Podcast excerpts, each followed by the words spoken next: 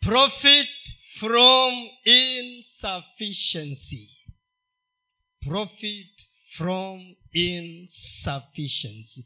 Faida kutoka kwa upungufu. Faida kutoka kwa mapungufu.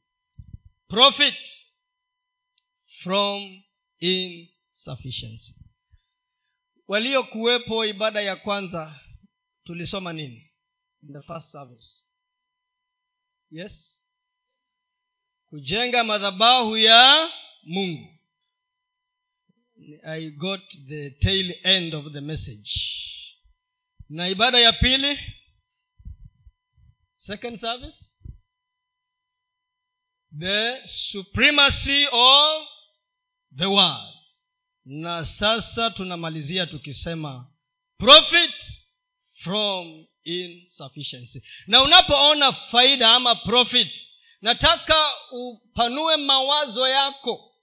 Don't limit yourself to money only. Usifikirie tu pesa. Nataka upanue mawazo yako. Expand your thinking. Expand your view or your perspective. Panua na tunapoangalia kutoka kwa neno la mungu profit nataka jambo la kwanza nataka niweke msingi. Unajua kanisa hili linaitwaje? Hili kanisa linaitwaje? Hili kanisa. Naitwa najua pia hata kuwa ujui jina jina ya kanisa. Linaitwaje? Tabernacle of temple of praise na misingi yetu ni ipi? A base of truth and revelation. Msingi wa ukweli na ufunuo. Si ni hivyo mkalimani? Metafsiri vizuri eh? Yeah. yes. Ukweli na ufunuo. Kwa hivyo hapa tunajenga juu ya huo msingi wa ukweli na nini? Ufunuo. Nitakushangaa sana kama utaanza kutapatapa na kuhangaika ukitafuta ukweli mwingine ili hali unajengwa juu ya msingi wa kweli na ufunuo. So jambo la kwanza ambalo nataka tulijue ama tukumbushane ni kwamba mungu anatarajia kila mtu awe wa faida. Mungu anatarajia ya kwamba kila mtu awe wa faida. God expects us to be profitable. Na tunapoongea kuhusu faida ni mambo mengi. Anaongea kuhusu your growth kukua kwako. Anaongea kuhusu jinsi ambavyo unaweza kuleta ladha katika maisha ya watu wengine yako na ya watu wengine. Jinsi ambavyo mungu anaweza kukutumia wewe na mimi kutimiza malengo yake wewe unakuwa wa faida. Unakuwa wa faida. Kwa sababu unatimiza malengo ya baba kama mimi ni baba na ni mwanadamu tu na niko na matarajio niko na matarajio na kuna yale mambo ambayo nitafurahi zaidi nikiyaona yakifanyika kupitia kwa wana wangu ama watoto wangu wale waliotoka kwa magoti yangu na wale ambao ni wa kiroho. Wawe wa faida. That is the expectation of a father hayo ndiyo matarajio ya baba yeyote ama mzazi yeyote yule. Ya kwamba tuwe watu wa faida. That we must be profitable. Profitable. Kuna wakati nilikuwa nikimsikiza baba yangu mzazi akiongea. Anasema anaongea kuhusu watu wengine anasema ela kweli huyu atakuwa wa maana kweli. Yaani ameongea ameongea ameongea anataja huyu anataja huyu anafikia kwa mwingine anasema huyu kweli ela atakuwa wa faida kweli wama wa maana. Huyo ni baba mzazi baba yangu. Kwa sababu amemchunguza mienendo yake amechunguza vile jinsi anavyoongea vile anavyofanya kuna yule ambaye akitumwa ako na uharaka wa kukimbia na kuna yule ambaye anatumwa anasema siendi na anaambia baba yake ama mama yake siendi. E, siendi.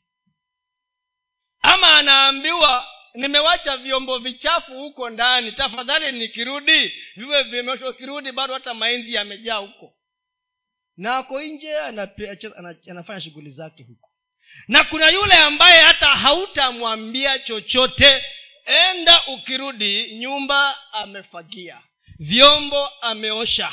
Viti amepanga ameweka vitambaa. Ametoa makobwe kila mahali. Hata kama hutaongea kwa moyo wako lakini unasema hapa niko na mtoto wa maana wa faida sana katika hii nyumba. Vivyo hivyo baba yetu aliye juu mbinguni anatuangalia anafanya analysis. Na wale record keepers malaika faili yako iko na malaika fulani. Anaambiwa lete hiyo faili inaletwa. Ah, wanasema dadi hapa kuna shida. Hapa kuna shida. Kwa sababu anaangalia from the expectations list anaona bado. Yale ambayo anatarajia huyafanye huyafanyi na hatuongei kuhusu kupimana aa, kwa kadri ya viwango vyako sawasawa na uwezo wa nani? Wa mungu. God expects us to be profitable. Increase. Progress. Expansion. Jeremiah chapter number two mstari wa nane na wa kumi na moja makuhani hawakusema yupo wapi bwana? Wala wanasheria hawakunijua hawa okay. wala wana sheria hawakunijua. Wachungaji nao waliniasi nao manabii walitoa unabii wa baali wakafuata mambo yasiyofaidia kitu. Ana anajaribu kudissect hapo different categories of people. Ameanza na makuhani. Makuhani wakasema hawakusema yuko wapi bwana? Hao makuhani ndio wakawa wanauliza huyu bwana yuko wapi tena akasema wala wanasheria hawakunijua. Alafu akakuja kwa wachungaji. Akasema wachungaji nao waliniasi. Alafu akasema nao manabii. Sema unajua kuna manabii. Sema unajua kuna manabii. Mnajua eh? na kama kizazi cha leo kile kitu ambacho watu wengi katika kizazi cha leo wanachokitafuta ni nini? Unabii. Kizazi cha leo kile ambacho tunakitafuta tunataka mtu wa kututabiria na kutuonea. Sasa tunaambiwa nao manabii walitoa unabii wa kina nani? Wa baali. Wale ambao tulitajiwa asubuhi wakati wa eliya that there was a contest between mungu wa kweli na mungu wa nani? Wa baali.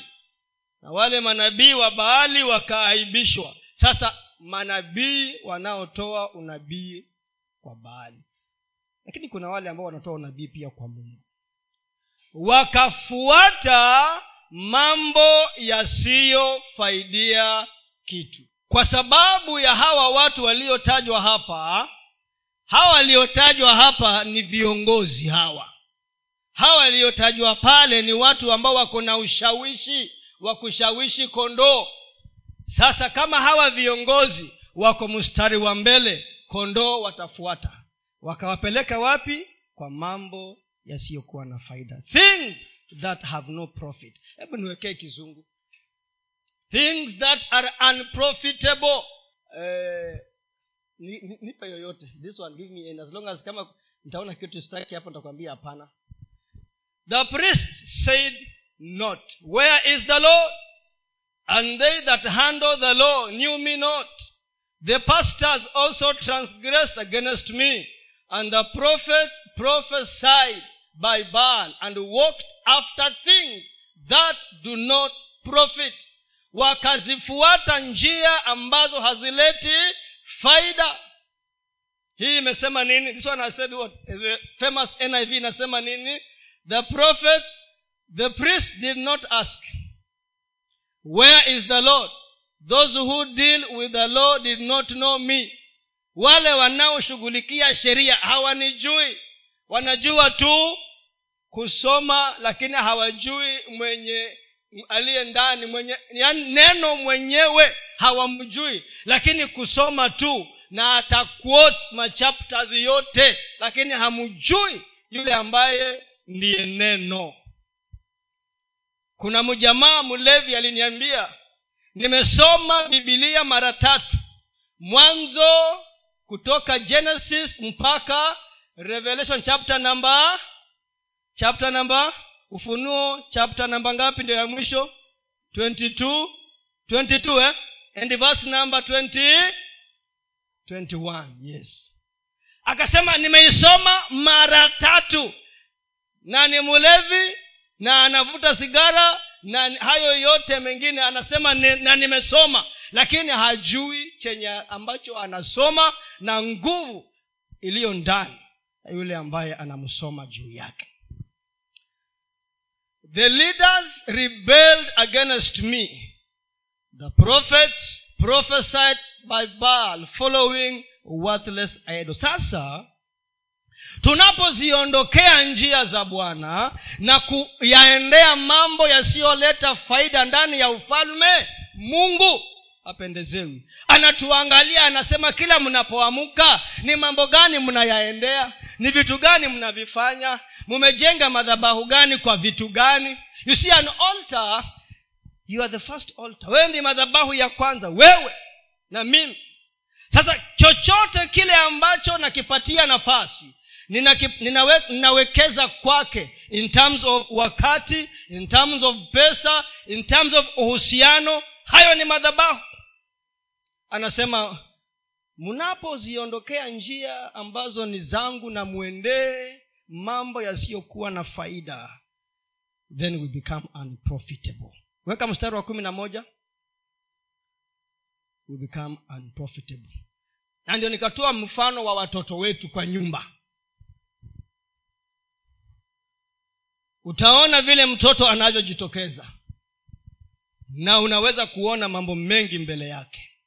Je taifa wamebadili miungu yao? Je taifa wamebadili miungu yao? Ingawa siyo miungu lakini watu wangu wameubadili utukufu wao kwa ajili ya kitu kisichofaidia watu wangu watu wangu ni kina nani? Watu wangu ni kina nani? Watu wangu ni kina nani james? Yeah? eh, ni sisi. Sasa anaongea na sisi eh? ama alikuwa anaongea na wana wa israeli anaongea na sisi. Sisi ndio wana wa israeli wa leo. Of course kuna wale the real ones. Lakini sisi by adoption pia ni kama hao. Anasema watu wangu wameubadili utukufu wao. Yaani anasema ya kwamba mungu anataka tuubebe utukufu. Hiyo ni faida kwake. Utukufu wa mungu juu yetu ni faida. Anasema hawa kweli ni watu wenye faida. Kwa sababu gani? Wananidhihirisha wananionyesha kwa watu na kwa ulimwengu.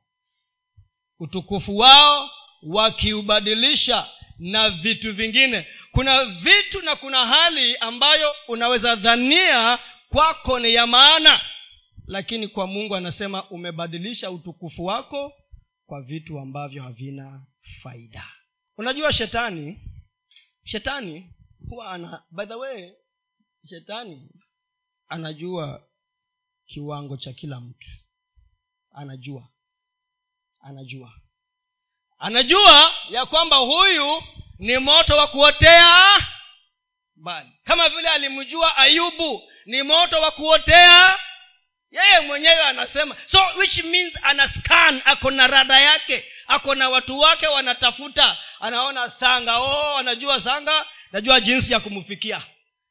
Anaenda kwa elizabeth anasema huyu huyo usithubutu. That one don't dare. Don't attempt anaangalia mwingine anasema hapana yule yule aombangi afungangi asomi neno aendi mikutano huyo ni ugali wa kula mchana. Full to be eaten. Bila gharama. Yaani anajua kila mtu. And therefore akasema ayubu wewe mungu huyu ayubu wako mimi nimejaribu nimeshindwa simfikii simfikii ayubu wako amenishinda. Kwa hivyo anakujia kulingana na vile amekuona. Sasa kuna wale watu ambao hawako consistent. Kwa hivyo hata hata kuzuia kuingia lakini atakuchelewesha. Atakufanya uzunguke hapa uzunguke miduara mingi wasting time and opportunities. Kwa sababu kuna uko na uko na nguvu kiasi lakini bado anapata nafasi anapenya. Hasa huwa anapunguza utukufu wako. Mahali ambapo ni ung'are sawasawa unang'ara kidogo kama taa ambayo mafuta yanaenda kuisha utambi umechomeka mpaka una, hata rangi inafanya nini? Si umeshaona hata utambi wake kama hauna mafuta ama kama ni mchafu vile unawakanga.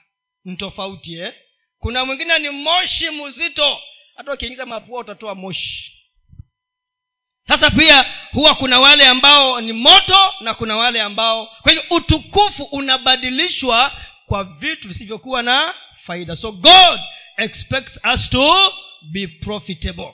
Na nimesema ya kwamba profit ni katika maeneo ya maisha yako yote. Usiangalie pesa peke yake. Angalia increase. Angalia value. Expansion. Angalia thamani ya maisha yako. Thamani ya maisha yako. Thamani ya maisha yako katika ufalme wa mungu. What change? What value?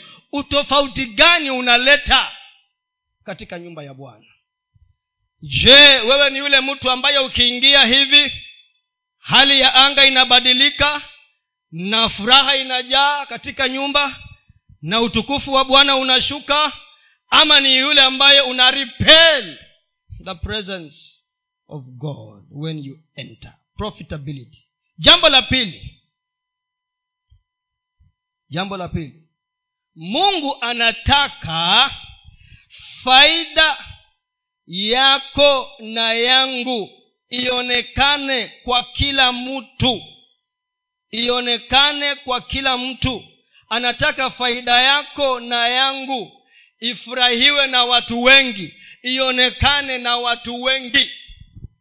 Hivyo ndio paulo akaambia timotheo ya kwamba jaribu sana ili kuendelea kwako na kuwa na faida kwako kuonekane na watu wote. Kwa hivyo siyo siri siyo siri na nataka unifuate. Topic ni profit from insufficiency. Na nitaunganisha hasa hiyo faida na insufficiency ni nini. Timotheo wa kwanza ine timotheo wa kwanza ine mstari ule wa kumi na mbili mpaka kumi na sita. Kumi na mbili mpaka kumi na sita. Je ah bado. Mtu awaye yote asiudharau ujana wako bali uwe kielelezo kwao waaminio katika usemi na mwenendo na katika upendo na imani na usafi.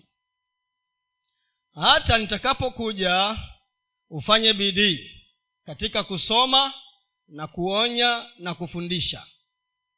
Usiache kuitumia karama ile iliyomo ndani yako uliyopewa kwa unabii na kwa kuwekewa mikono ya wazee.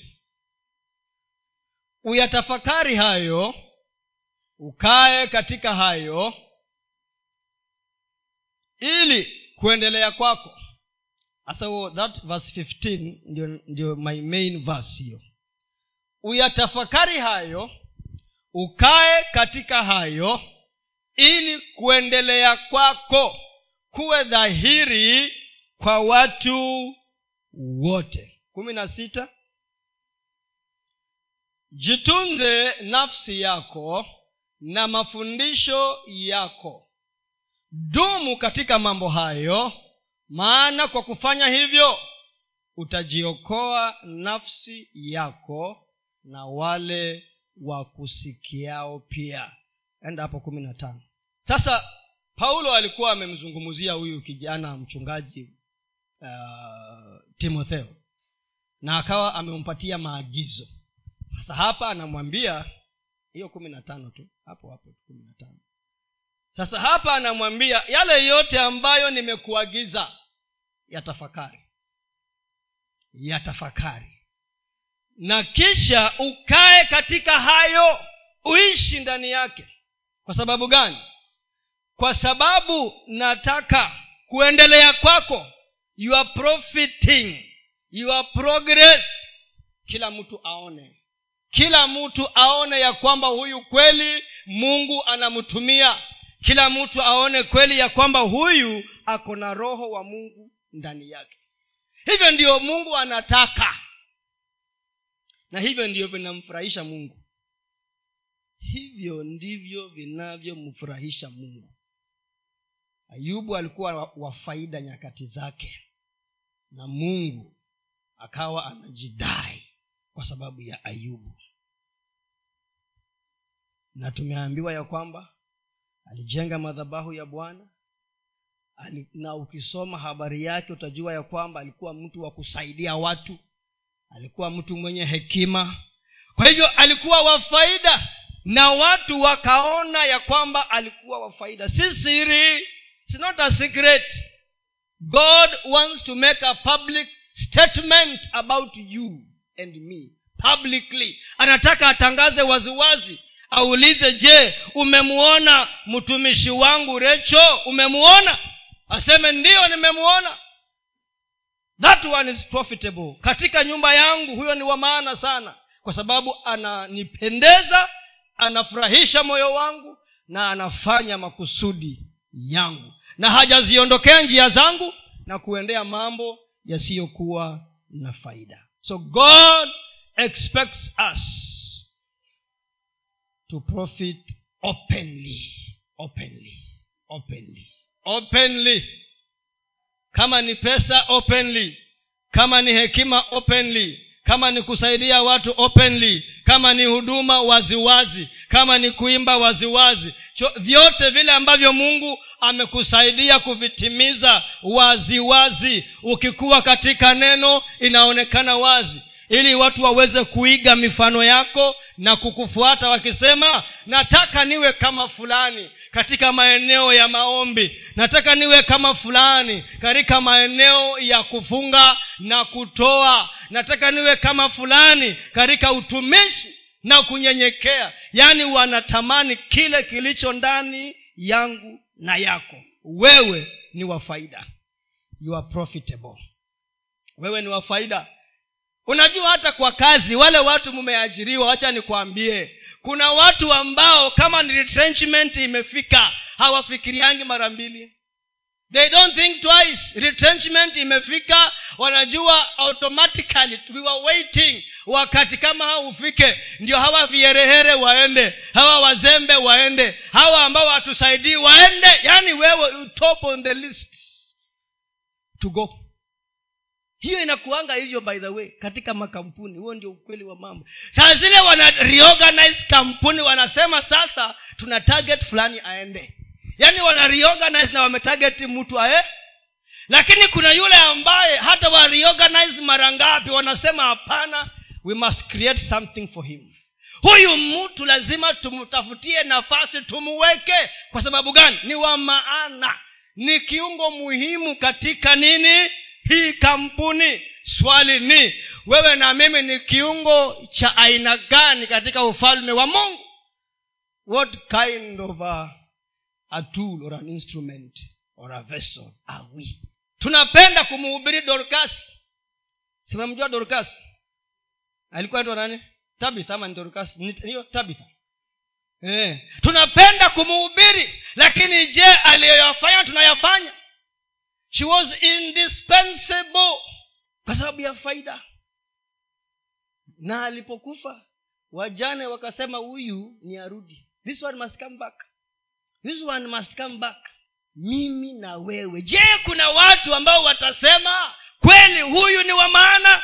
Wacha aishi. Kama kama kweli uzima ni kupigiwa kura kama uzima ni kupigiwa kura basi tuassume tu ya kwamba kuna watu wanapiga kura je utapigiwa kura iende wapi wea kama vile askofu akauliza kila mtu hapa ya kwamba pasta wako anaweza kukuandikia barua akuite mwanamke mustahiki yule mama si- si nakumbuka ile ni second john eh?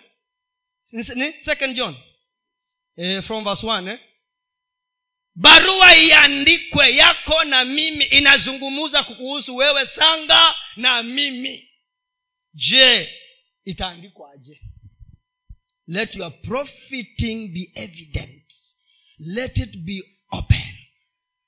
Sasa nataka niunganishe sasa the insufficiency. Katika ku, kuwa watu wa faida lazima tuelewe ya kwamba kila mwanadamu amepungukiwa. Kila mwanadamu amepungukiwa.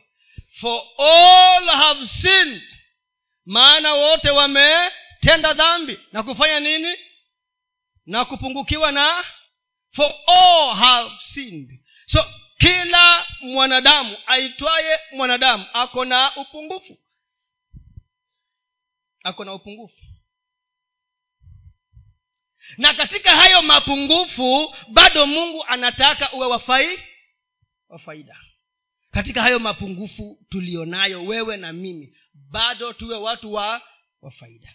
Nimefika pointi ya pili. Sitaki upotee. Saa zingine wanaona watu wanapotea. Nimesema pointi ya kwanza pointi ya kwanza ni kwamba mungu anataka uwe mtu wa faida. Namba mbili nikasema faida yako ama kuendelea kwa kuwe wazi wazi. Kila mtu afanye nini? Aone. Anywe from your cup. Aje achote maji kwa kikombe chako cha kufaidika kwako. Naye afanye nini? Afaidike. Sasa jambo la tatu nasema ya kwamba mungu alitufanya tukiwa na mapungufu intentionally.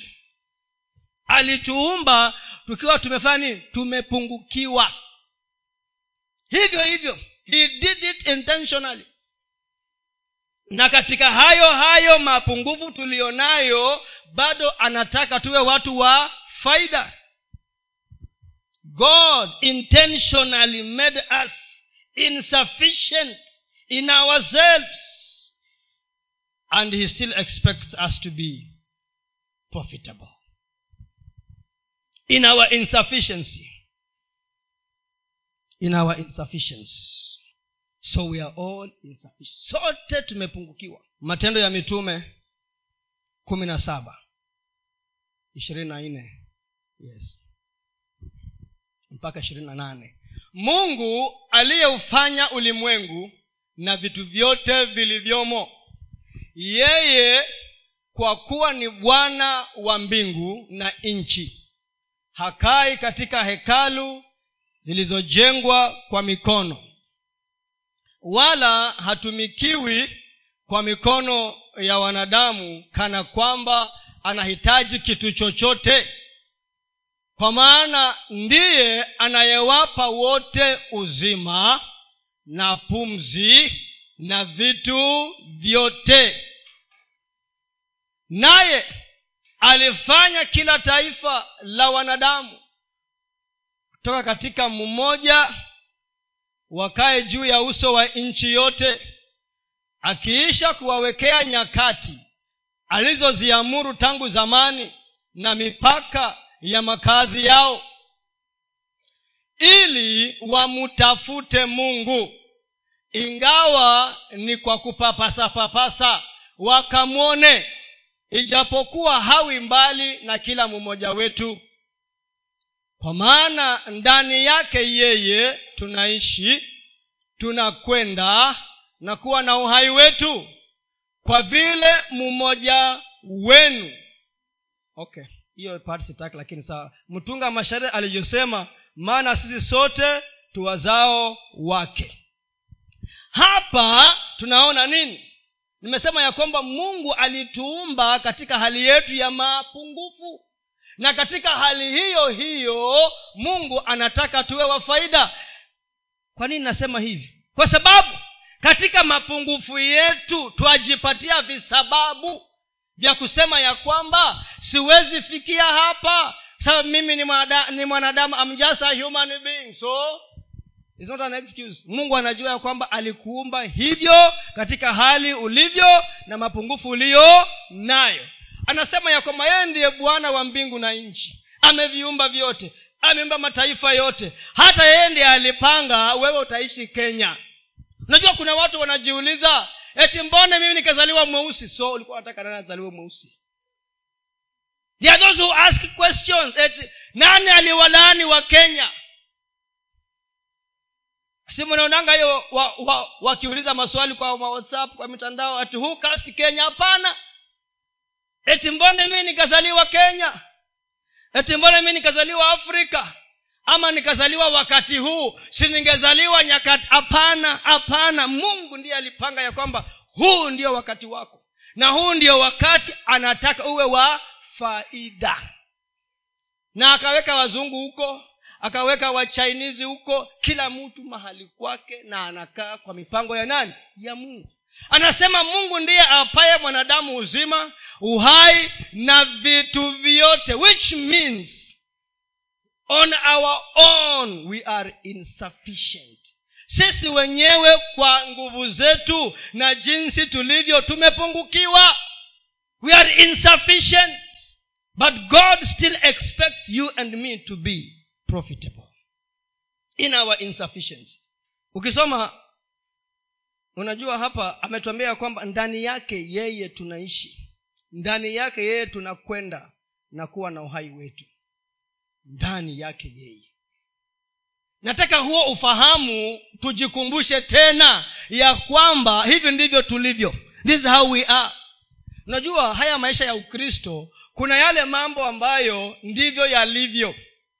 Na ukijaribu kuyabatilisha ama kuyageuza basi wewe si wa kampuni hiyo kwa mfano maisha ya ukristo hauwezi ukayaishi pasipokuwa na imani full stop. Huwezi kuwa mkristo bila imani. Huwezi ukampendeza mungu bila full, yani hiyo ni non-negotiable. Hivyo ndivyo mkristo alivyo. Ukiishi nje ya imani wewe si mkristo jambo lingine ambalo ni ni, ni, ni ile the foundation. Mkristo ni mtu wa kuomba. Hivyo ndivyo mungu alivyofanya. Upungufu wa mwanadamu lazima kila wakati. Hapa amesema nini? Hiyo verse 27 enda hapo 27 enda 27 ili wamtafute mungu. Yaani vile uliumbwa wewe na mimi tuliumbwa ya kwamba biashara yetu ni kufanya nini ni kufanya nini? Eh, huo ndi, hivyo ndio yaani hivyo ndivyo ilivyo. Ukijaribu kuigeuza uko nje. Anasema ili angalau wamtafute. Ingawa ni kwa kupapasa papasa wakamwone. That's our business. And that's the only way to become profitable. That's our business.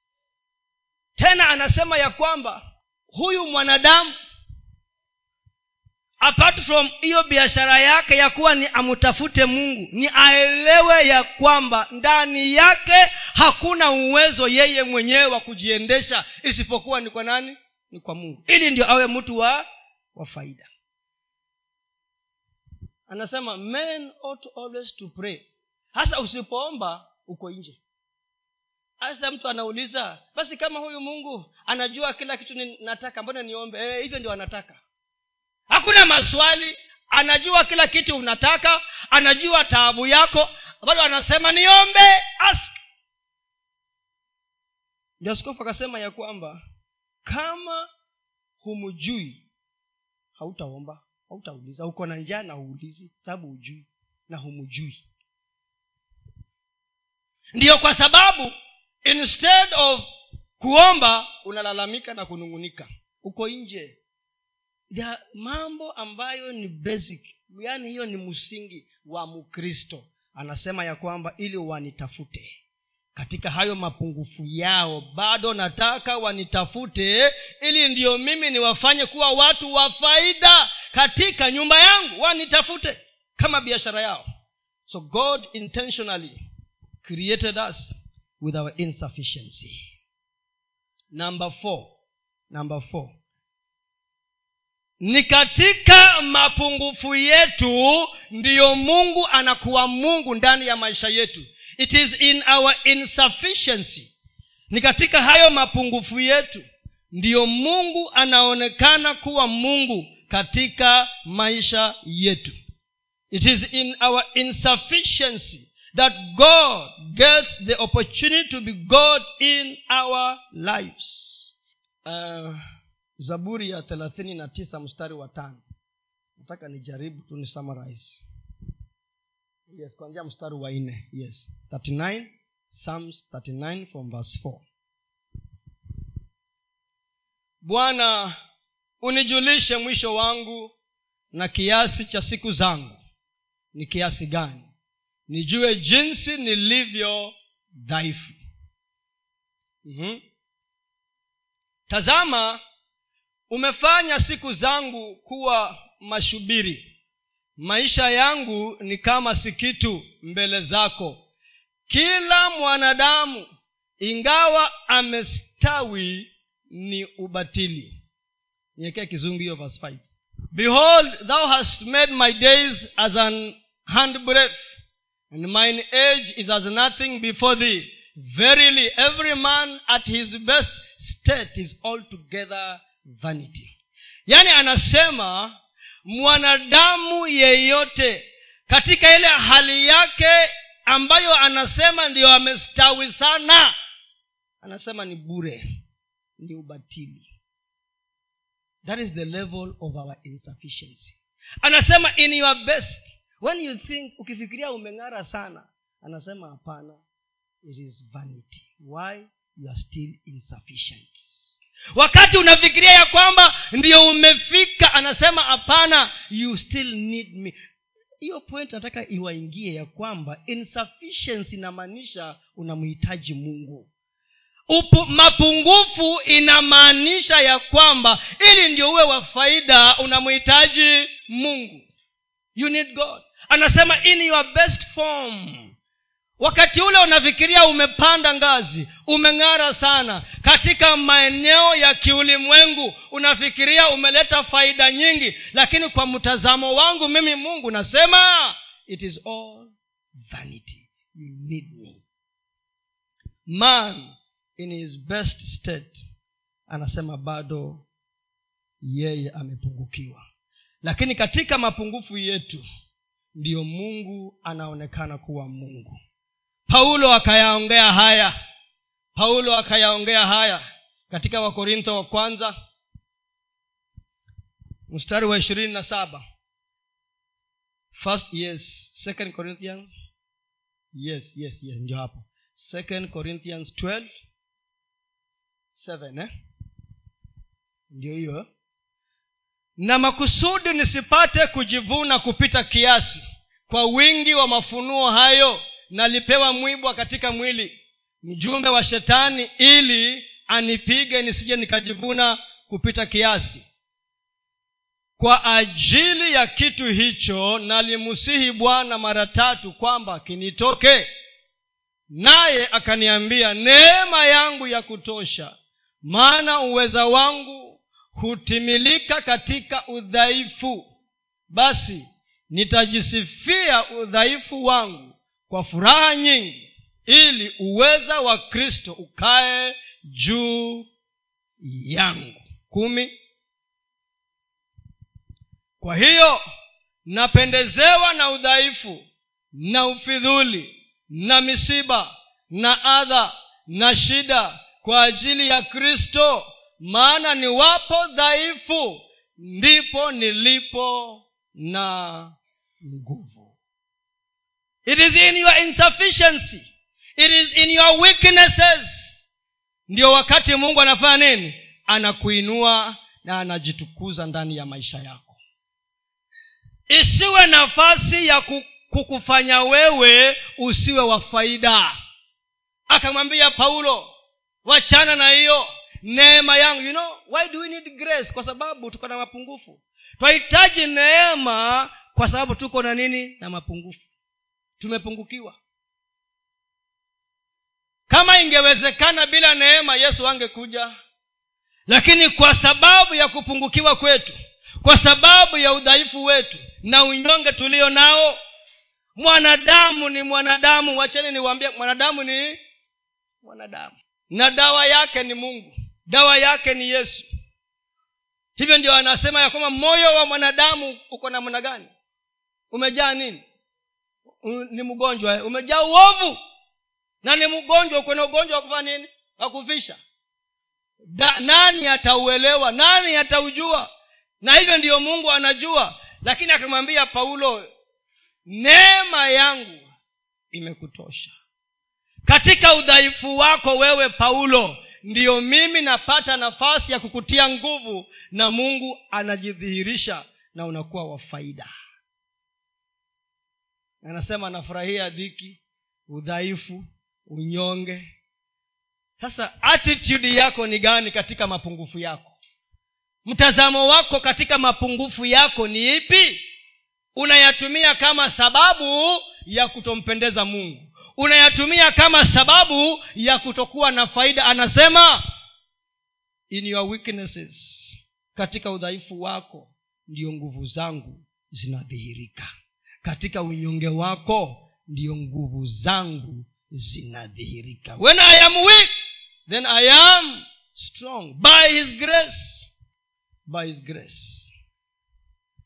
Nataka nimalize nikisema hivi kama mwanadamu angekuwa amekamilika kama mwanadamu angekuwa amekamilika na hivyo ndiyo nafikiri anasema katika jeremaya kumi ishirini na tatu. Fundi wa mitambo. Jeremaya kumi ishirini na tatu. Ya kwamba mwanadamu hajakamilika. Na kama angekuwa amekamilika hangekuwa na haja ya mungu. Mwanadamu hajakamilika. 10:23 jeremia 10:23 ukichelewa ndio unachelewesha watu kumaliza ibada. Unachelewesha watu kwenda kukula ugali. Ee bwana najua ya kuwa njia ya mwanadamu haimo katika nafsi yake. Kuelekeza hatua zake si katika uwezo wa mwanadamu.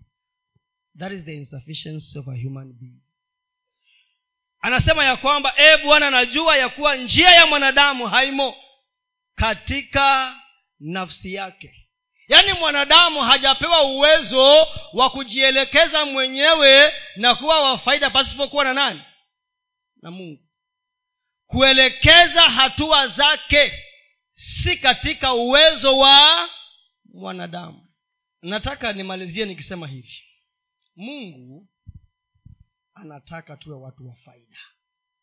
Na mungu anajua ya kwamba tumepungukiwa even at the very best by the way hata ule wakati ume, unajisikia umepanda katika maeneo yote ya ukristo wako bado ume umepungukiwa. Bado ume ume, umepungukiwa. Bado.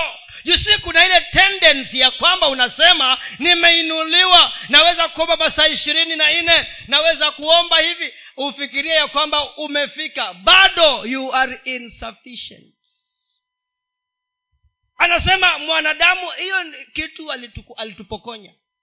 Ili ndiyo tumutafute. Hata ingawa ni kufanya nini? Kwa kupapasa papasa yaani kwa bidii yote mpaka hata kama nguvu imeisha bado unamtafuta because anasema mwanadamu hana huo uwezo. In his best state that man or woman is still insufficient.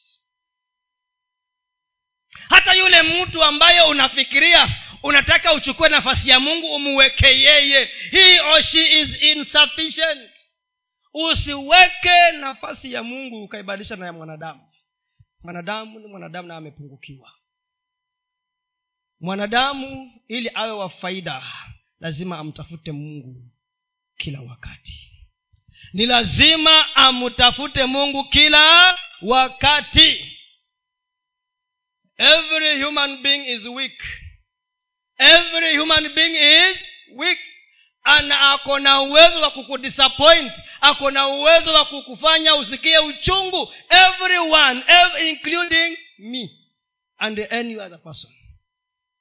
And therefore wewe ni kumwangalia nani? Mwangalia mungu. Macho yako weka kwa mungu. Macho yako weka kwa mungu. Macho yako weka kwa mungu waibrania kumi na mbili mstari wa pili. Macho yako weka kwa mungu. Yeye ndiye nguvu yako na uwezo wako. He is your strength. Yeye ndiye nguvu yako. Waibrania kumi na mbili mbili. E mbili. Mbili. Yes. Tukimtazama yesu mwenye kuanzisha na mwenye kutimiza imani yetu ambaye kwa ajili ya furaha iliyowekwa mbele yake aliustahimili msalaba na kuidharau aibu. Naye ameketi mkono wa kuume wa kiti cha enzi cha mungu.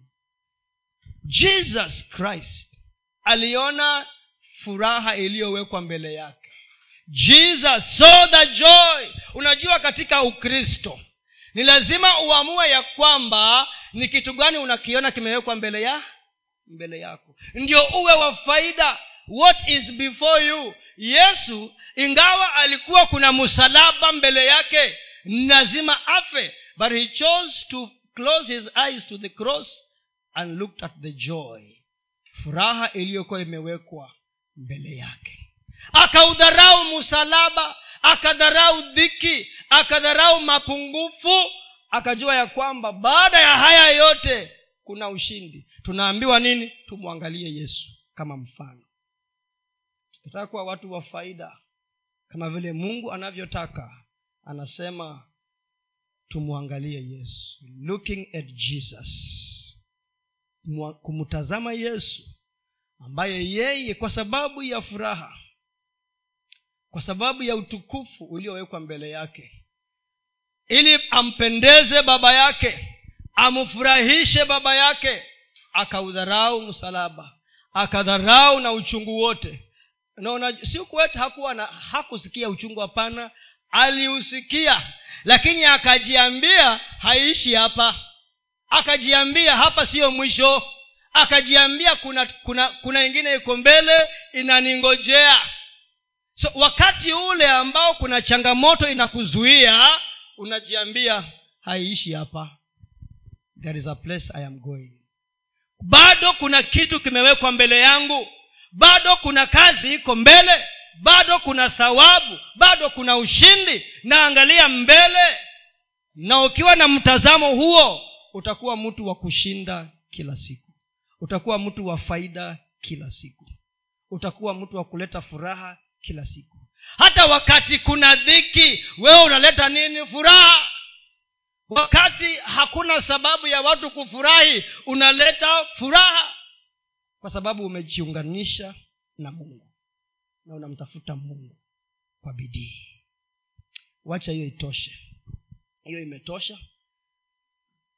Ukisahau yote shika kitu kimoja tu. Ya kwamba mungu anataka uwe wa faida. Hata katika mapungufu ulio na anajua na anasema neema yangu. Anawachilia neema kwa sababu ya upungufu ulio nao ili akuwezeshe kusimama na kuwa mtu wa faida